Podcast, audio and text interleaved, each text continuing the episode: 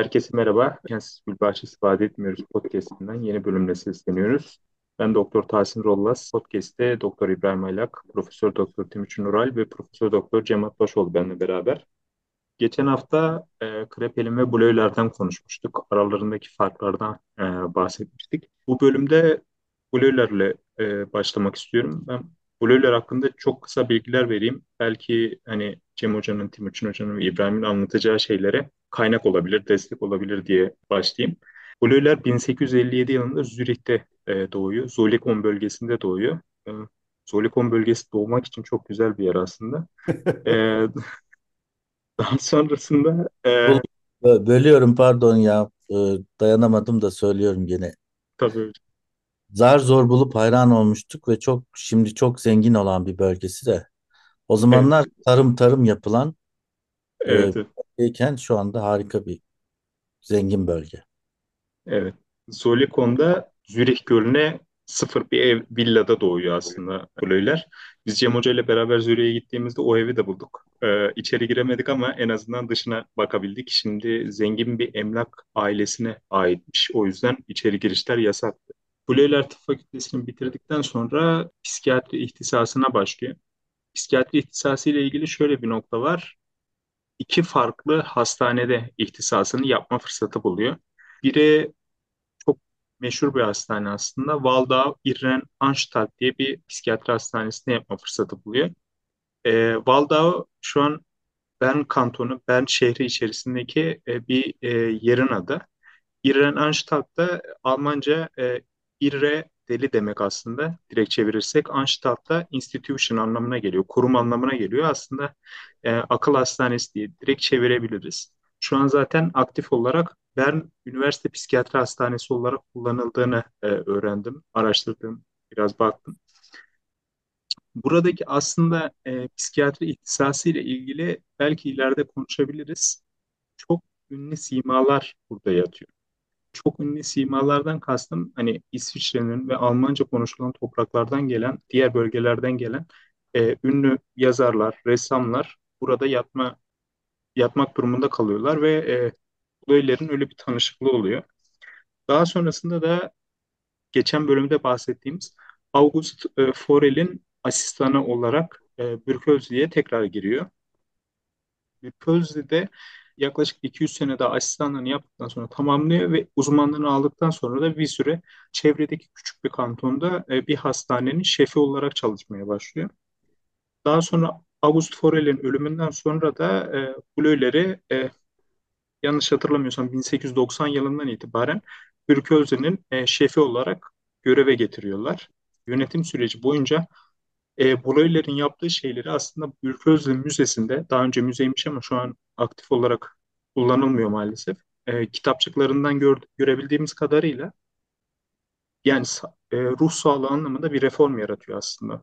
İşte doktorların maaşlarını iyileştiriyor, personelin e, özlük haklarını iyileştirmeye çalışıyor. Bunun yanında hastalara sunulan yemeklerin kalitesini bile arttırmaya çalışıyor. Aslında kendi içerisinde bir devrim yapıyor diye söyleyebiliriz bunu. İlerleyen süreçte Bleuler aynı zamanda küçük bir oda alıyor, hasta odası gibi bir yere ve orada Cem Hoca'nın geçen hafta bahsettiği şeyi yapmaya başlıyor, yaşamaya başlıyor. Hastalarla yatıyor, hastalarla kalkıyor.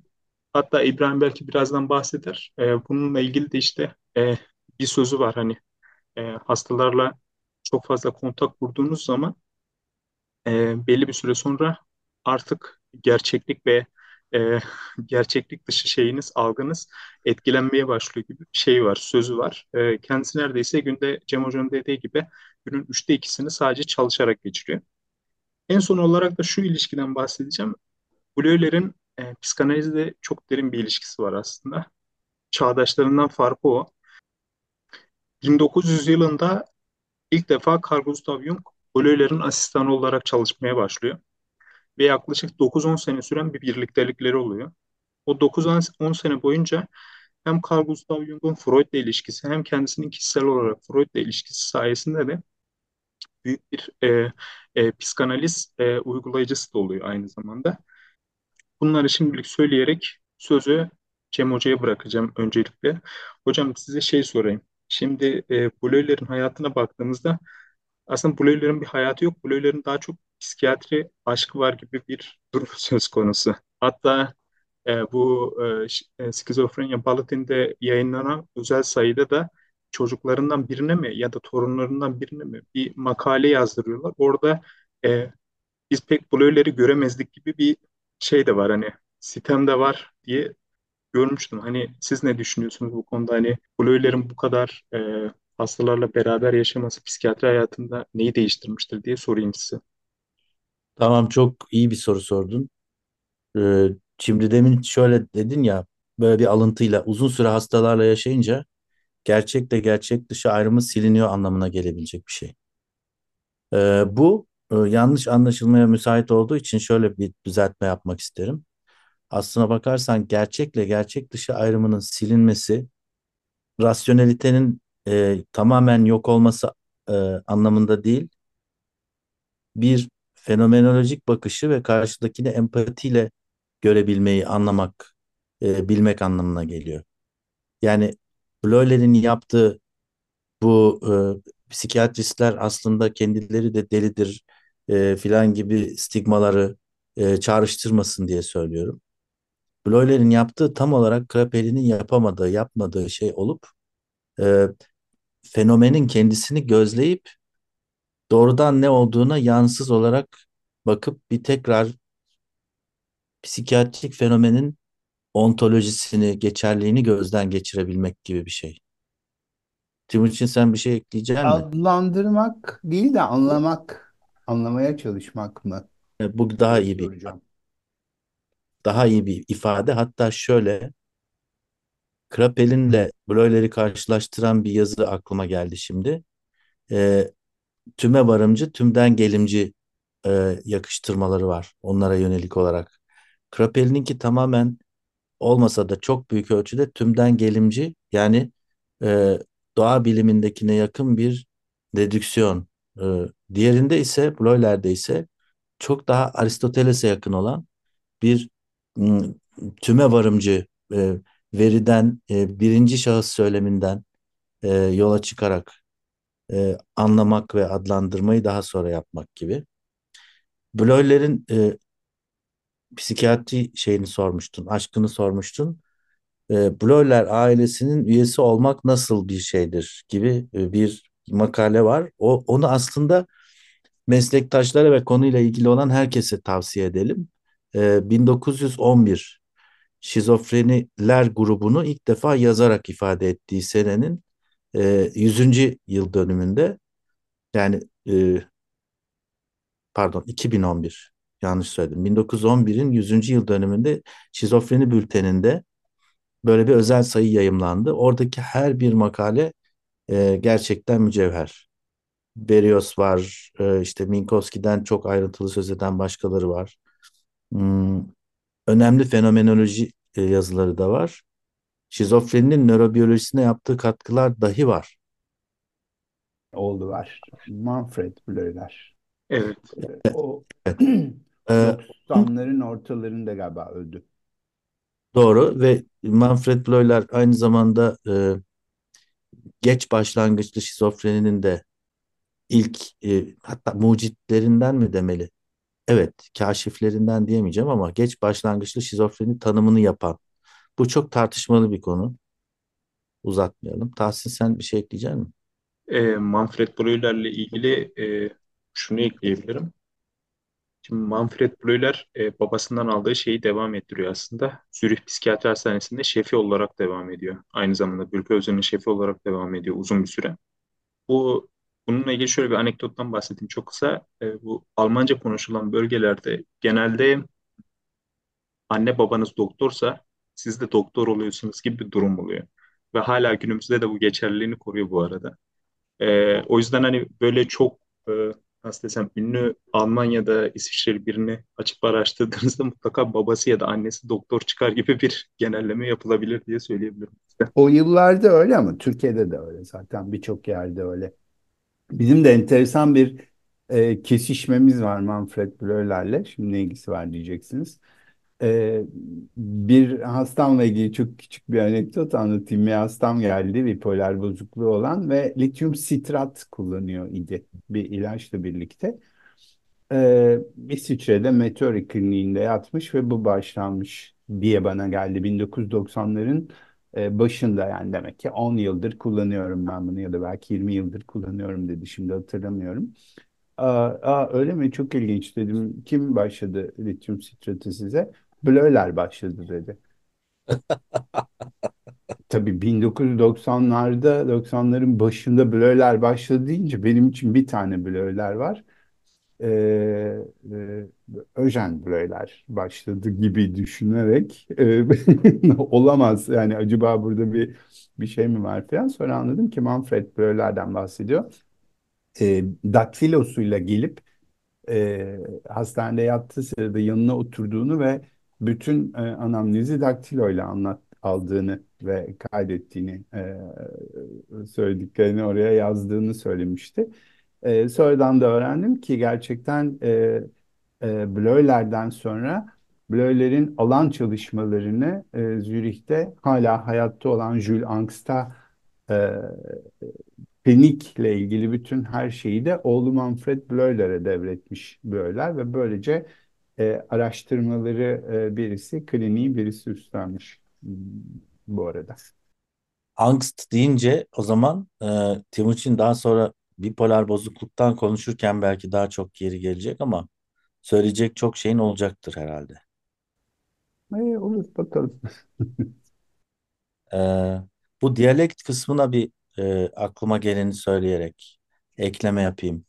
E, Blöler'in şey, yani baba Blöler'in de oğul Blöler'in de esas baba Blöler'in, Eugen Blöler'in avantajlarından biri oralı olması. E, çünkü İsviçre'deki diyalekt, oradaki diyalekt, Zürih'teki o kadar farklı ki yani İsviçre'nin herhangi bir yerinden başka bir yerinden gelenin dahi değil Almanya'daki e, birinin e, İsviçre'nin başka bir yerinden gelenin bile anlaması bazen zor olabilir diye biliniyormuş. Oralı olduğu için yakın ilişki kurabilmesi aynı zamanda onların diyalektiyle konuşmasının getirdiği avantaj. Bir de böyle bir şey var. E, adanmışlığına gelince şöyle e, şimdi hemen e, 1898 zannediyorum. Oradaki yönetime gelişi Waldau'dan sonra galiba. Ee, evlenmesi çok geç. Ee, 44 yaş civarında evleniyor ve evlendikten hemen sonra e, aslında bayağı eğitimli bir filolog olan karısıyla beraber oraya yerleşiyor. E, evet aslında başkalarının hayatını değiştirmek gibi bir etkisi var mı? Doğru. Çünkü e, eşi şeyi bırakıyor, işini gücünü bırakıyor aslında başka bir kendi işi var. Yani o dönemde ne kadar sık rastlanan bir şey bilmiyorum ama e, vazgeçiyor ve orada onunla yaşamaya başlıyor. E, ama bu 2011'deki e, Bloyler ailesinin ferdi olmak nasıldı diye yazan torunu hiç de tatsız bir hayat anlatmıyor. Hatta tam tersine işte e, Noel'lerin, e, diğer bayramların falan çok neşeli geçtiğini, e, ailenin birlikteliğinin çok mutluluk verdiğini ve kasvetli bir aile ortamı olmadığını söylüyor. Soruna yeterli cevap oldu mu ya da başka bir şey daha sormuş muydun? Benim soruma yeterli cevap oldu hocam. Hmm, Hı hı.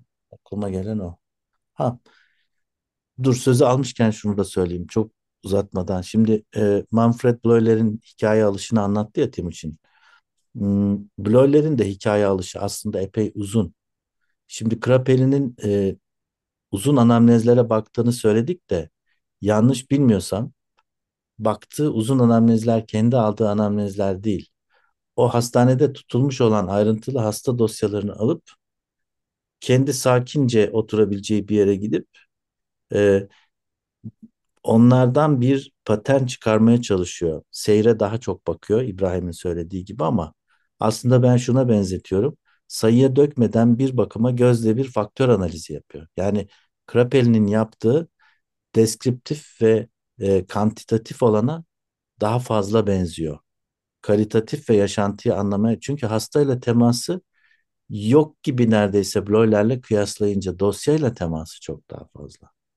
Yani hiç gözlemi yok demek haksızlık olur tabii ama kuramını dosyaya bakarak çıkarıyorlar çok. Güzel. Zaten burada hani biri veya öbürü e, gibi bir tercihten değil de ikisinin de e, bu bakış açılarının ne kattığından ve e, dünyayı nasıl yönlendirdiğinden e, belki konuşuyoruz e, gibi anlıyorum ben de zaten. E, ama bu vesileyle şimdi geriye dönüp böyle baktığımızda e, bu bakış açıları farkının e, psikiyatriyi nereden nereye getirdiğini de e, anlamak için bir model oluşturduğunu belki iddia edebiliriz.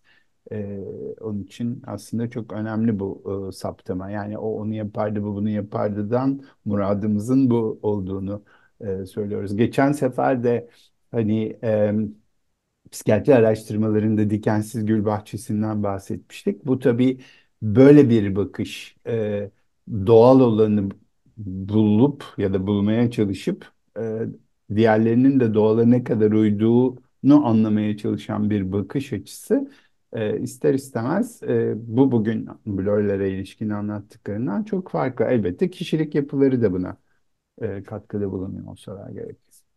Ben şeyi sorabilirim şimdi. Bleuler ilk defa hani şizofreni tanımını e, ortaya çıkarıyor aslında. Kendisi e, icat ediyor gibi bir şey aslında bu terimi. E, sizin geçen hafta bahsettiğiniz gibi Yunanca olan şizo ve freniyi birleştirerek yani zihin yarılmasını e, Türkçesi birleştirerek yapıyor bunu. Bunu yaparken aslında o dönemde Krapelin'le e, Krapelin e, demensiye precox yani erken bunama tanımını kullanıyor. E, ona karşı çıkarak aslında bunu yapıyor. E, ve bunu bir kongrede e, Krapelin'e karşı söylüyor diye e, anlatmıştınız sanki hocam ama Evet, onun hikayesi e, çok merak ediyorum zaten. E, bulabildiğim her türlü şey okuyorum onunla ilgili. Tarihi bile aklımda yani 24 Nisan 1908'de Alman Psikiyatri Kongresi Kraper'in de şey e, dernek başkanı. Alman Psikiyatri Derneği'nin halen devam etmekte olan Alman Psikiyatri Derneği'nin başkanı. E, kongrede bizim e, kongrelerde olduğu gibi aslında e, daha ziyade araştırma bulgusu sunulmaktan çok paneller oluyor. E, ve üç kişilik bir e, panelde konuşmacılardan biri Bloller. O o konuşmada ilk defa e, Krapeli'nin de karşısında ben demans precox yerine şizofreniler grubu demeyi öneriyorum diyor gerekçelendirerek. Burada niye e, bir bölünmeden söz ettiğinden de bahsetmemiz lazım ama e, uzun olur mu? Ne dersiniz? Anlatayım mı onu? yok anlatabilirsiniz hocam. Tamam çünkü çok önemli bir yanlış anlamayı e, düzeltmeye fayda edebilir diye düşünüyorum. Şimdi textbooklara baktım, ders kitaplarına baktığımızda ısrarla söylenen bir şey var. Bleuler buna zihin yarılması dedi ama şizofreni e, zihin bölünmesi değildir. Zihinde bölünme olmaz. E, bölünme diye bir kavram somut olmadığı için bir kere kabul edilmiyor. Şimdiki e, yüzeysel ve m, Kuzey Amerika ağırlıklı bakış açısında. Ama e, daha da önemli bir endişeleri var bunu söyleyenlerin. Kişilik bölünmesi dendiği zaman çoğu kişilikle e, yani disosyatif kimlik bozukluğuyla karıştırılacağından korkuyorlar. Şimdi burada şunu söylemek lazım. Fazla da korkmalarına gerek yok. Çünkü Bleuler'in bakış açısında benim gayet isabetli bulmaya devam ettiğim disosyasyonun çok önemli bir yeri var. Yani disosyasyon merkezinde bu e, Bleuler'in yaptığı tanımın. Çünkü Bleuler'in şizofreniler grubunun merkezinde asosyasyonlardaki kusurlar ve otizm ve diğer iki tane A daha var. Onu daha sonra anlatırız ayrıntısını. E, Zaten 4A diye bilinen Bleuler şizofreni tanımı Bleuler'e ait değil. Bleuler sadece asosyasyon, e, otizm merkezde olmak üzere bir tanım yapmış.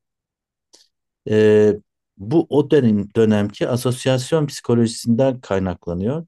Asosyasyonlarla kastettikleri de zihinsel işlevleri bir arada tutan bir e, üst meleke. Aslında bir yönetsel işlev gibi.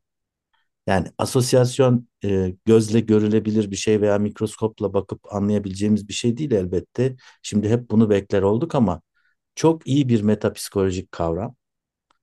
Diyor ki asosyasyonlarda kusur olduğu zaman irade, düşünce ve buna benzer bir takım e, üst düzey başka işlevler afektin etkisine daha açık hale gelir. Patostan daha fazla etkilenir. Heyecanların etkisine açıktır.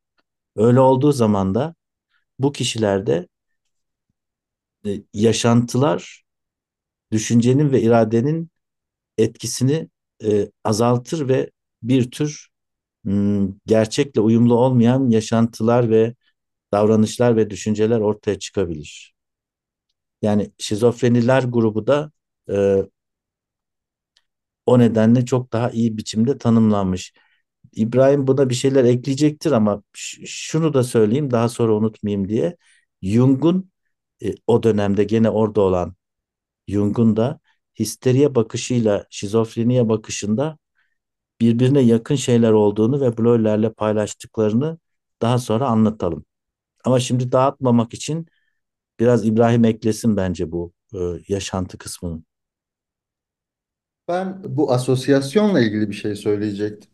Ee, aslında Bloyler e, yani kendi e, kuramında Freud'la bir dönem iyi ilişkileri olmasına rağmen kuramsal düzeyde Pierre Janer'den daha fazla etkilenmiş biri olduğu söyleniyor. Özellikle bu asosyasyonlar kısmında. Ve asosyasyon da tam olarak dediğiniz gibi yani çağrışımlardaki bir bozukluk değil de hakikaten e, şeyin e, nasıl desem aslında e, zihinsel e, bileşen Düşünce akışının. Evet yani zihinsel bileşenleri için içine duygu algı da dahil bir arada tutulan tutan kurucu e, ne denir? Meleke, yeti gibi bir şey e, olarak görüyor. Ve disosyasyon da sadece e, dolayısıyla düşünce akışındaki ya da düşünce süreçlerindeki bir çağrışımlardaki bir bozukluk değil, e, hayalin de işte kendilik algısının da anıların da e, hepsinin bir arada tut- tut- tutulan bir e, şey düzenleyici unsuru gibi. Ee, Burada bunla, e, Bloyler'den bir öncesinde intrapsişik ataksi kavramını ortaya atan Stransky var. Stransky de aslında asosyasyonları kullanmamakla birlikte benzer şeyi söylüyor aslında. Yani intrapsişik ataksi dediğinde psikik güçler, güçlerdeki bir ataksiya, bir e, nasıl desem uyumsuzluk, bir dengesizlik halinden bahsediyor. Akarlık, beceriksizlik diyebiliriz Evet, belki. evet. e, onları uygun yerde kullanamama, psikik güçleri uygun e, şekilde kullanamama hali belki de.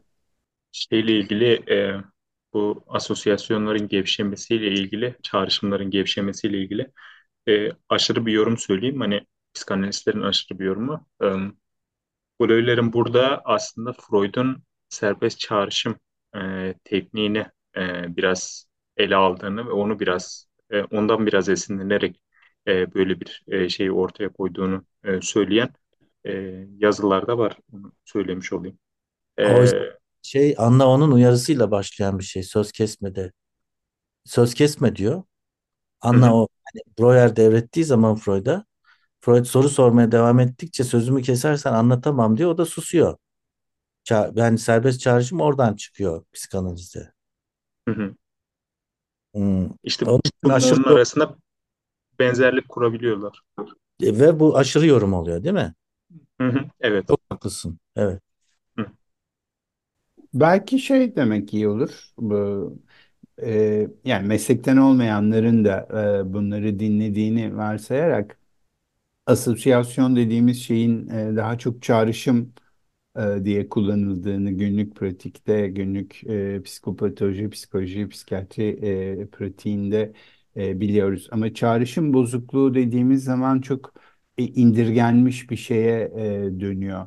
Halbuki her ikinizin anlattığında da aslında bir bilinç akışından bahsediyoruz ve o bilinç akışının e, komponentlerinden, parçalarından da bahsediyoruz. Ee, buradan belki Cem'e de bir soru e, çıkar. Ee, edebiyattaki bilinç akışı tekniğiyle e, oradaki bilinç akışıyla burada bizim e, e, hastaları anlamaya çalışırken ki e, bilinç akışını değerlendirmemiz arasında bir paralellik, benzerlik var mı? E, bu konuda ne düşünüyorsun? Ee, bu Timuçin'in sorduğu soru çok e, uzun konuşmama yol açabilir diye korkuyorum şimdi. kısaltmaya çalışarak söyleyeyim. E, gündelik psikiyatri e, terminolojisinde düşünce akışı bozukluğu ve çağrışımlarda gevşeme lafını çok kullanıyoruz. Şimdi bu gevşeme Bleuler'in zaten kullandığı bir e, kelime. Lockerung olarak da kullanıyor. E, splitting, Spaltung olarak da kullanıyor. Tahsin'in hatırlayabileceği, benim şimdi hatırlayamadığım e, bir Zereysun gibi bir şey var mı? E, yani diye başlayan bir Almanca kelime daha var. Ee, sorun değil hatırlayamadım da.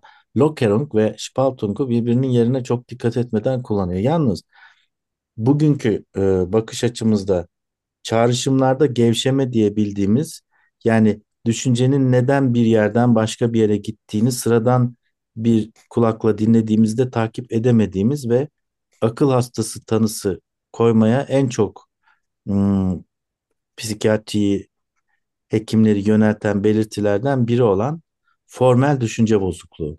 Yani bir cümleye başladıktan sonra düşüncenin gitgide raydan çıkmaya başlaması ve başka bir yere ulaşması gibi. Bunu Bleuler'in tarif ettiği e, belirtilerden biri zannetmemiz sadece bir çeviri hatasından kaynaklanıyor. Tam olarak söyleyebilmek için İngilizcesini söylemek zorundayım, özür dilerim. The train of thought splitting ama thought'la splitting arasında tire var. Ee, çeviri böyle yapılmış. Yani düşünce akışı hmm, bölünmesi gibi bir şey. Halbuki aslında kitaptaki bölüm şu. Düşünce akışı daha sonraki bölüm olarak da bölünme ya da Spaltung. Yani ikisinden ayrı ayrı söz ediyor. Ve Spaltung'la kastettiği şey düşünce akışındaki gevşeme, düşüncenin başladığı yerden uzaklara doğru ilerlemesi ve takip edilemeyişi değil, merkezdeki asosyasyonlardaki bölünme. Ee, bunu ben çok önemli buluyorum çünkü yıllardır bunu Bleuler'in tarif ettiği bir şeymiş gibi kabul ediyoruz. Çağrışımlarda gevşeme. Halbuki Bleuler çağrışımlarda gevşemeyi öyle merkezi bir belirti olarak falan söylemiyor. Ee, Edebiyat örneğini de şunun için e, sordum Cem ben sana. E, bazen bu bilinç akışını okuduğumuzda da e, James Joyce, Virginia Woolf, ne her kimse anlamıyoruz ve zorlanıyoruz ya. Evet. E, ve dolayısıyla e, anlamadığımız ve zorlandığımız bir şeyi de e, rahatsız ya da bizden farklı diye adlandırmak ve nitelemek eğiliminde oluyoruz. E, dolayısıyla bunun e, değerlendirilebiliyor olması çok önemli bir şey aynı zamanda. Tam da bu yüzden sordum. O zaman biraz ekleme yapabilirim belki. Çok çok iyi bir soru çünkü. Onu unutmuştuk. Devam edelim oradan. Burada e, bilinç akışını kullanan yazarlara gösterdiğimiz hoşgörünün değişkenliği de tıpkı hastalarla ilgili ilişki kurabilmedeki becerimizdeki değişkenlik gibi. Yani hastaların kimisiyle kendi öznel yaşantımıza ve e, belki temel ard alanımızdaki bilgiye bilmem neye bağlı olarak daha rahat ilişki kurabiliyoruz. E, orada İbrahim'in ekleyeceği şeyler, Tahsin'in ekleyeceği şeyler çıkacaktır. Intersubjektivite vesaire konusunda. Örnek veriyorum şimdi. Dubliners'ı okuduğumuz zaman James Joyce'dan e, hiçbir sıkıntı çekmiyoruz. Sanatçının bir genç adam olarak portresinde biraz zorluk çekiyoruz ortalama. E, Ulysses'i bitirebilen kimse görmedim. Ben de bitiremedim. Ulysses'i. Yani Türkçesi bile zor. Ee, öte yandan e, Bloomsday'de e, oradaki Mr. Bloom'dan e, esinle Dublin'de insanlar kutlamak üzere yürüyorlar ve hiç ihmal etmeden hayranları da var yani. Nancy Andreessen'in benim hocamın James Joyce için yazdığı çok acımasız bir şey var sıradan bir şizofreni vakası olarak değerlendiriyor ki onun anladığı anlamda şizofreniye hiç uymadığını şimdilik söyleyeyim ve geçeyim. Virginia Woolf'a gösterilen müsamaha çok daha fazla. E, çünkü onun bilinç akışı dümdüz devam ederken bir taraftan içinde bir kurgu da var, bir plot da var. Yani Mrs. Dalloway mesela okurken bu ne ya diyen insan sayısı çok azdır daha örnekler çoğaltılabilir. Hastalarla da aynı şey oluyor. Bu yazarlar e, gösterilen müsamaha aslında bizim e, klinisyen olarak hastalarla görüşmemizde de e, e- etkili olan bir şey. Yani karşıdaki kişinin kişiyle kurduğumuz ilişkide daha ilişkinin en başında e, harekete geçen belli faktörler var. Kişinin eğitimli olması, kişinin e, bir şekilde e, belki fiziksel özellikleri, bizim o anki yorgunluk durumumuz vesaire. Ama e, burada belki şu- şundan söz edilebilir. Yani şizofreni hastaları için mesela şu an Bloyler'i konuşuyorsak e, Bloyler'den belki biraz sonra şizofreni hastalarının belli yaşantılarının anlaşılmaz olduğunu söyleyen Karl Jaspers'e belki bir eleştiri getirebiliriz. E, şizofreni hastasıyla belli bir düzeyde ilişki kurduktan sonra Tahsin'in Bloyler'den atıf yapıp bana sözü vermeye çalıştığı durum e, ma da atıf yapıyorum. Çok e, dağıldım ama hemen toparlayacağım. Aslında şizofreni hastasıyla biraz daha e, belli şeyleri askıya alarak görüştüğümüzde aslında be- beraber bir gerçeklik alanına giriyoruz. Bir- Bu psikotik ya da yanlış ya da bozuk bir gerçeklik değil ama beraber bir ilişkide kurduğumuz bir gerçeklikten bahsediyoruz ve herkesle, her ilişki kurduğumuz insanla da belli düzeyde farklı farklı gerçeklik düzeylerimiz olur. Bir Neyi çocuk askıya alıyoruz bu arada? e, hastayla ilgili mesela anlaşılmaz olacağı ya da boş konuşacağı, söylediklerinin e, anlamsız olacağı, e, işte çağrışımlarının dağınık olacağı, Bu işte kendi kritik düşüncemiz mi bizim? e, yani bu burada demek istediğim şey Jaspers'i eleştirmek anlamında ve e, her ne kadar hastanın konuşması dezorganize olarak düşünülse de bunlar da belli bir e, anlam ifade edebilir demek istiyorum. Kurduğumuz ilişki içinde. Yok güzel onu çok iyi anladım. Askıya alır al- a- almaktan kastın bizim ne yaptığımızı e, biraz altını çizelim istediğim için Şöyle söylüyorum. hasta ka- karşınızda işte çağrışımları gevşek, e, belki çevresel, belki teğetsel konuşan bir hasta olduğunda onun e, ile görüşmemizde ha işte çevresel konuşuyor deyip bir tarafa bırakmayıp o çevresel konuşun konuşmasındaki anlamlı öğeleri e, te- tespit etmek ve bunun üzerinden tespit etmek de yine bir şey oldu ama yanlış bir ifade oldu ama bunun üzerinden hastayla ilişkiyi sürdürmek gerekiyor demek istiyorum biraz daha. Anlamaya çalışmak işte. Evet. Evet, evet. Tespitçe o kadar acımasız olma. Çok yanlış değil. Kuramı askıya almak. Yani Timuçin'in sorusuna belki bir başka cevap. Askıya aldığımız ne? Ee, gerçek e, olarak, fact olarak bildiğimiz kuram. Kuramı askıya alınca tespit etmek yani anlamak anlamında, seçmek anlamındaysa evet kötü değil. Çünkü sorarsın yanlış anladın mı diye. Evet yanlış derse bir daha denersin. Dahası bu farklı gerçeklik düzeyleriyle ilgili e, bazen bizim hastalarımızın da böyle bir tutum takındığını görebiliyoruz bence. Hatta belki klasik şizofreni kitaplarında e, kısmi düzelme olarak ya da hmm, işte sanrıların, hastaların sanrılarının belli alana kristalize olması olarak ifade edilen durumdan bahsediyorum. Hasta dışarıya gidiyor, işini yapıyor, bir şekilde ilişkilerini sürdürüyor. Farklı bir gerçeklik alanında sizinle görüşmeye geldiğinde tamamen bambaşka sanrılarıyla e, dolu bir e, gerçeklik alanından söz ediyor ve sizinle orada ilişki kuruyor. E, Tahsin'in Bloyler'le ilgili bana e, belki topu attığı mesele de biraz bununla ilişkili olabilir diye düşünüyorum. İbrahim'in dediğine ek olarak şeyi söyleyebilirim. Sanırım Krepel'in de bu kitabında yazıyordu.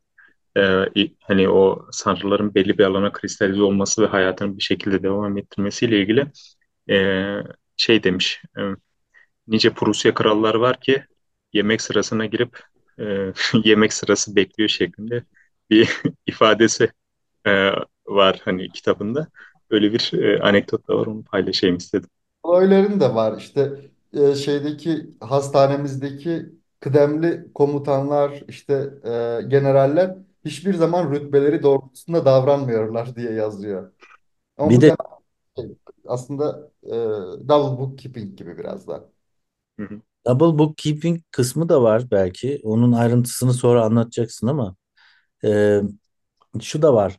Hastanede şimdiki psikiyatri pratiğinde e, karşımıza geldiklerinde kısacık vakitte kulağınıza gelen sesler devam ediyor mu sorusunu sormak zorunda kaldığımız için zaten hani başka bir hayatı, hayatta işlevsel olduğu, yaşantılarının anlaşılır olduğu taraflar çok olsa bile o lisanın burada konuşulmasının geçmeyeceğini düşünüyor ve sana söylemeye değer bile bulmuyor olabilir.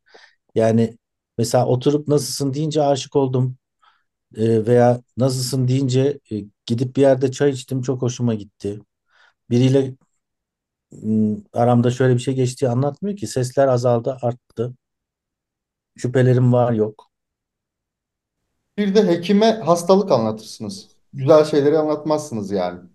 Hekimin bununla ilgili olduğunu fark ettiğinizde belki anlatabilirsiniz. E, Ben hekim vizit vizit gelip sana bunları sorunca sadece bunları anlatacaksın tabii. Onunla birlikte vakit geçiriyor olsan o zaman çay içtiğinden de bahsedersin. Başka şeylerden de bahsedersin.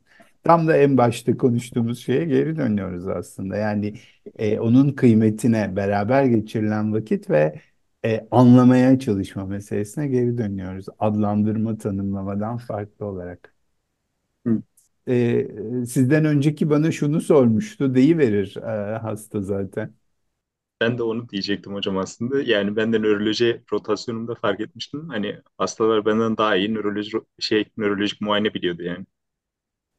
E, ben e, atasözü sorularak e, e, soyut düşüncenin değerlendirildiği bir durumda e, biraz daha farklı bir atasözü sorarsan e, hasta şunu diyebilir ve bu konuda da deneyimliyse e, daha önce üzüm üzüme baka baka kararı soruluyordu. Yeni mi çıktı bu?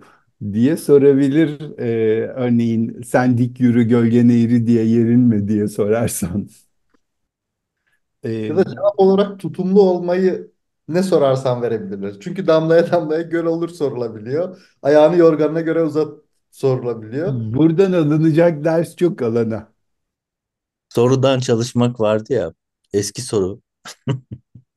Eski soru çalışırsak geçiyoruz. James Joyce'u e, söylemiştik ya şunu söylemezsem içimde kalacak belki sonra hatırlamamızda da fayda olur. James Joyce'la ilgili şey hikayesi de var. James Joyce'un e, Jung ve e, Burgosly ile olan ilişkisiyle ilgili hikayeler de var. Onu sonra anlatalım bir ara. Bugüne sığdıramadık ama konuşalım mutlaka. Aynen. O zaman e, bu bölümün sonuna geldik. Dinlediğiniz için teşekkür ederiz. Görüşmek üzere.